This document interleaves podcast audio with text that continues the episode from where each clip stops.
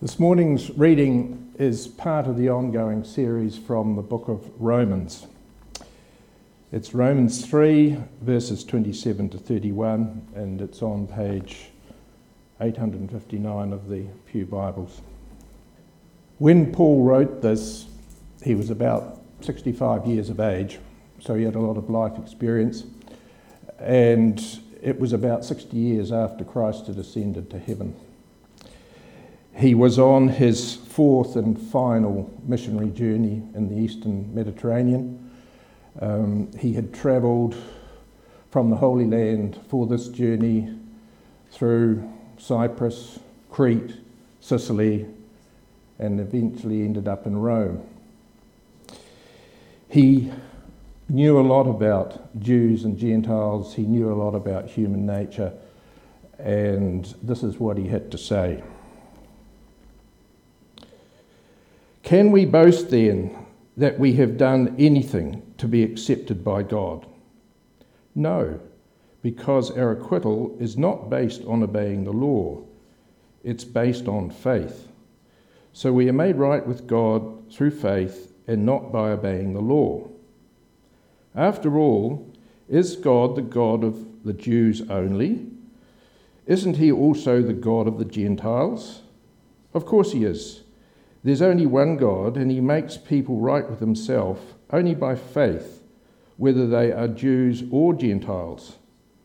Well, then, if we emphasize faith, does this mean that we can forget about the law? Of course not. In fact, only when we have faith do we truly fulfill the law. May this blessing be part of all of us. Thank you. Fantastic. And um, gracious Lord, we thank you, Lord, that uh, your word is true and sure. And Lord, in this next period of time, we ask that you would speak by your Spirit. We ask that you would quicken, sharpen, aliven uh, this word. Lord, we, we know that uh, there's barriers within the person who brings the word, foibles and idiosyncrasies. They can err to the left or the right. And there's also barriers in our mind that stop your word from falling on fertile soil.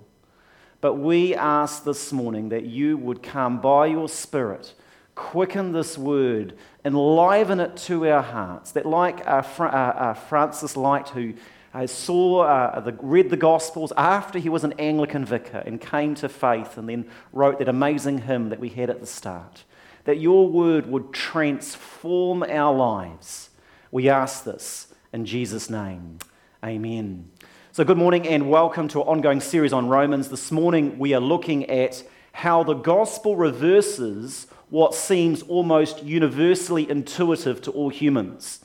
With humanity and in work, relationships, or religion, we give our best performance and then comes the verdict. For example, I'm giving a message right now. So, in a sense, I'm on trial. I uh, often you know, listen to podcasts of sermons and messages, and it sounds really bad, but I normally give the, the, the, the, preacher about two minutes. And if I'm not excited or gripped by what they say, I turn it off and go to the next one. Has anyone ever done that with YouTube clips or things like that? And so, for someone listening on podcast, I'm already about halfway through the trial period, and they'll decide they'll cut me off or turn on to the next one. And, and this is odd. We put the performance on, and then comes the verdict. Uh, and in every area of life, this seems to be true. It would be a little bit surprising if you could imagine at the Olympics, they awarded all the gold medals before the performance. And I get it. I'm not hugely a fan of the participation awards. I've never where everyone is a winner. But there is deeply wired within us. You give a performance and then you hope for a good verdict. So, whether it's a person going out on a first date, the person could be self conscious. Will I make a good impression? And the, the verdict will be going out on a second date. And in religion, this is the case. For example, in Islam, a Muslim has no way of knowing whether he'll be accepted by Allah in the day of judgment. Muhammad himself said he did not know what would happen to him on the day of judgment. One of the reasons, actually, that all Muslims pray for the salvation of Muhammad. And this here is a little text from uh, one of the re- reputed hadiths uh, of, um, of Muhammad. Uh, in an acknowledged hadith which tells about Muhammad going to visit a house where the body of a faithful Muslim who had died still lay. A woman addressed the dead body saying, May Allah have mercy on you. I testify that Allah has honored you. Then Muhammad asked the woman, How do you know that Allah has honored this man? I know by Allah, she said. Then Muhammad replied, This man, death struck him, and I wish him the best in the name of Allah. By Allah, though, though I'm a messenger of Allah, I don't know what will happen to me, just like you.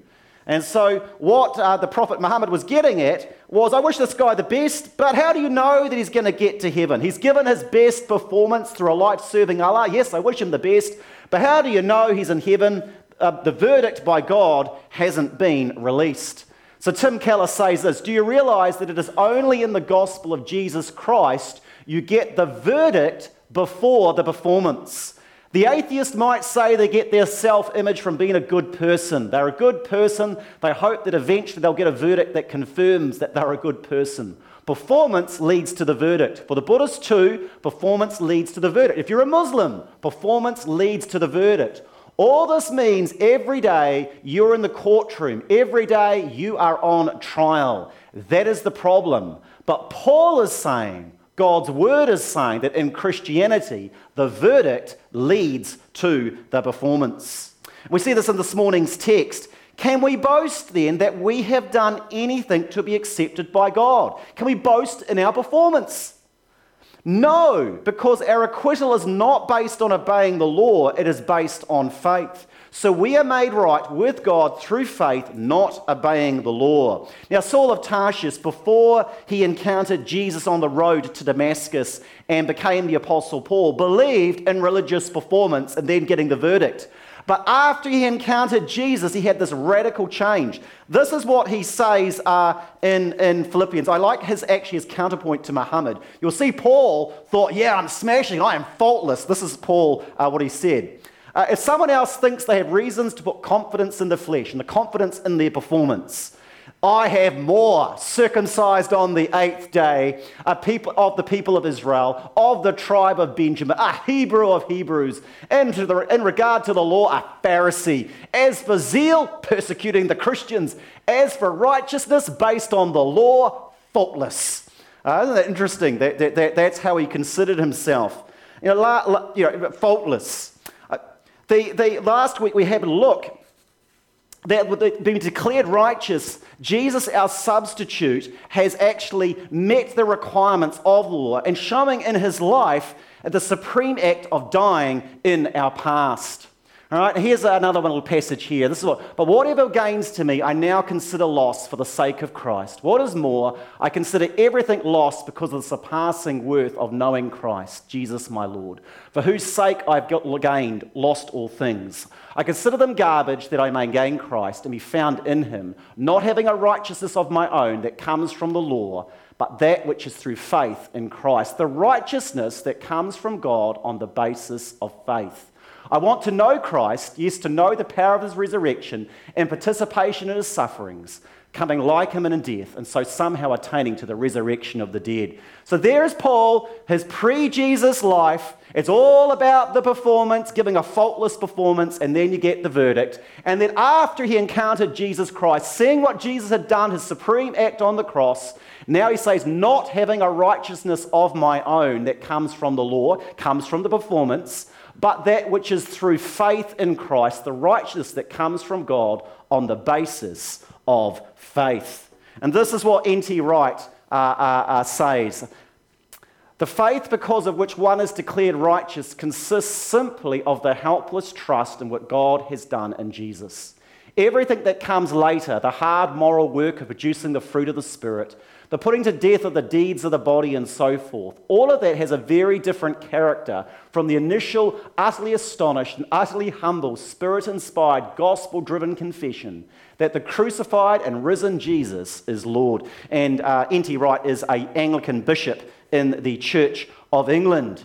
Uh, God has given the verdict to those who, in their helpless trust, have entrusted themselves to Christ. The verdict of being declared righteous before you do any good works and in spite of any past misdeeds.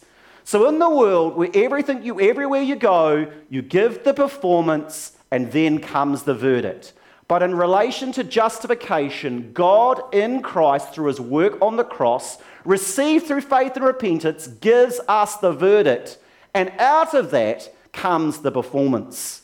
Uh, can we boast then that with this again little passage here that we've done anything to be accepted by God? No, because our acquittal is not based on obeying the law, it is based on faith. So we made right with God through faith and not obeying the law. After all, is God the God of the Jews only? Isn't he also the God of the Gentiles? Of course he is. There is only one God, and he makes people right by himself by faith. There is Paul saying it again. Well, that's the case, though, says Paul. If we, um, if we get the verdict of declared righteous before we do the performance, the question then comes why perform? All right? And we're going to see uh, that there. Well, then, if we emphasize faith, does this mean that we can forget about the law? Of course not. In fact, only when we have faith do we truly fulfill the law. So Paul uh, makes, the, makes the question and then he answers it. God's words claims that getting right by faith, not by works, actually establishes the law, or to put it another way, it enables us to truly fulfill the law of God. How on earth does faith do that? How on earth does the verdict of being declared righteous help us to actually perform? Well, this is the way John Piper puts it, and I think it's pretty good. If we get right with God first by faith alone, and then live in that freedom of love and acceptance and justification, we will be changed from the inside out and will begin to love the very things the moral law requires, so that they become established in our lives, not as works of merit, but as the fruits of faith and the fruit of the Spirit. Once you've, had, once you've accepted the declared verdict, the Holy Spirit comes within, and then you start to, ch- it changes your desires. Right? And so there is a totally different, it's, it's the other way around. It feels intuitively like they're putting the carriages before the train. But the Bible is saying actually the train is faith, the engine is faith, it is the Holy Spirit, and you will not be able to get the rest of the things moving unless you've got that first. So once we have been declared righteous children of God, God, lo- God's, uh, uh, God loves us, His Spirit comes into our life, we receive the gifts of the Spirit, the Holy Spirit enters us and starts to convict sin and grow in the fruits of repentance. So, can you remember a time that when, after you gave your life to Christ and you were growing, that the Holy Spirit started to convict you of things that you were doing before and, and quite happily? All right? I've had that experience. So, so when I was a young lad, um, I, because I was quite a good person at, at, school and stuff like that, and the teachers just, I looked so nerdy and, and, and you know, quite weak. I could just lie to the teachers and they would just accept it. So I remember one graphic, this is, it may have been sort of subtle racism here, but I, I, turned up to class, I'd gone out to spend the morning playing computer games at my mate's place uh, rather than go to school, wagged the entire day, and, and then it's, oh, afternoon class, I better turn up, there's some assignments given. So I rocked up to class, and, and uh, the person said, there was, two, there was another student who turned up at the same time. And the person said, said, oh, I've been sick. He says, where's your note? Where's the thing? Where's the medical certificate? You don't have it? Right, off to the principal. I thought, oh, I'm in for the high jump now. And I went up there and said, oh, I've been sick, I've been this and that. All right, Alistair, go grab a seat. Two different standards. But the interesting thing was, I, as I started to lie about those things, lie, lying became addictive. Anytime the pressure came on, the first thing, no, it wasn't me. And I'd say it. And then after I gave my life to Christ, I remember this, I was actually a pastor of a church and a person asked me on the spot about something, and the first words that came out of was not related to the truth.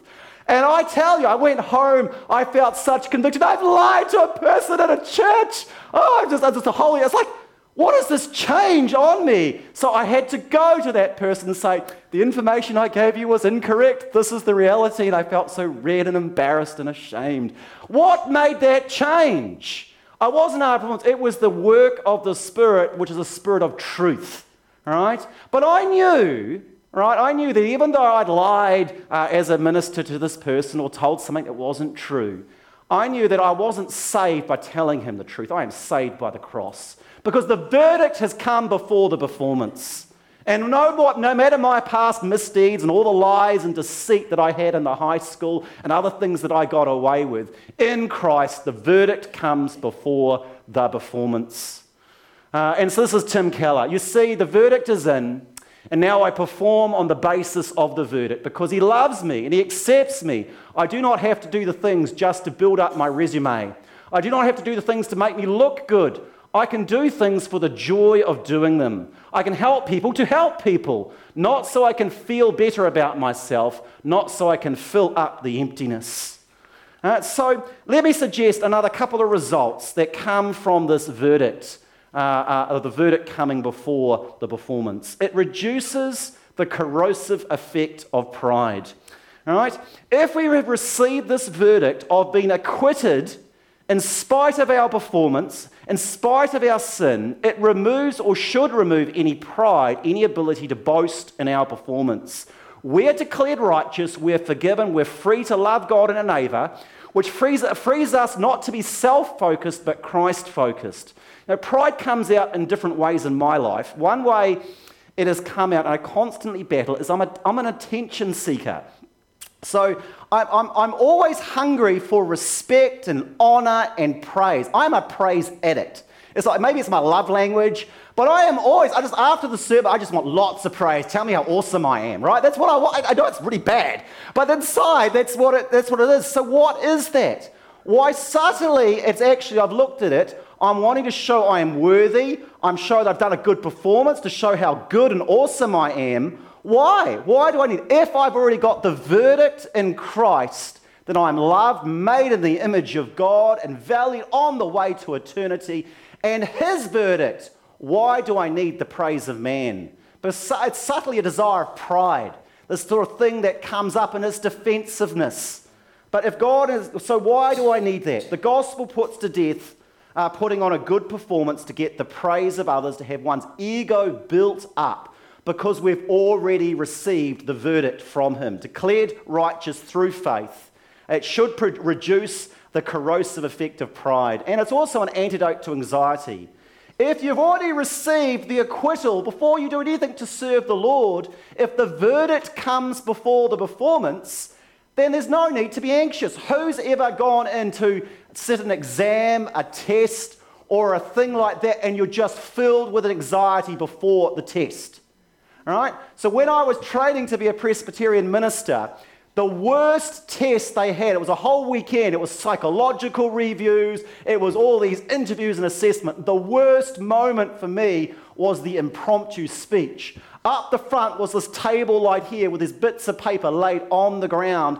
And there was a whole bunch of speech topics. You knew nothing, what they were, what the topic was, and you had to walk up turn it over. It was a scenario, and then you had to walk in front of the assessors and speak for two to three minutes on that, straight away, pretty much. I was you, the row that was sitting there filled with anxiety. But when you know that actually you're loved, beloved in Christ, we have the verdict no matter what our performance is. That actually we're loved. It should free us from, the, from, from anxiety. We are Christ's received in faith, nothing to boast about, with all the promises given to us, and nothing to be anxious about either. So here is the text again. Can we boast then that we have done anything to be accepted by God? No, because our acquittal is not based on obeying the law, it is based on faith. So we are made right with God through faith and not obeying the law. After all, is God the God of the Jews only? Isn't he also the God of the Gentiles? Of course he is. There is only one God, and he makes people right with himself only by faith, whether they're Jews or Gentiles. Well, then, if we emphasize faith, does this mean that we can forget about the law? Of course not. In fact, only when we have faith do we truly fulfill the law. Let's pray. Gracious Lord, we thank you for your word. And we pray that, Lord, that th- this today and this week, knowing that you, we have, uh, for those of us through repentance and faith, have accepted that verdict of being declared righteous, we ask that that would remove a, a desire to perform, a desire to seek people's attention and praise, and a desire to, to do all of that would go, and anxieties that we would have a change of heart in the way that we operate in our lives. And that, Lord, that the performance we give this week of loving our neighbour, serving the poor, helping those around, we would do because of your spirit in us and out of a desire for your smile and delight, knowing that you love us already, that the verdict is already in. In Jesus' name, amen.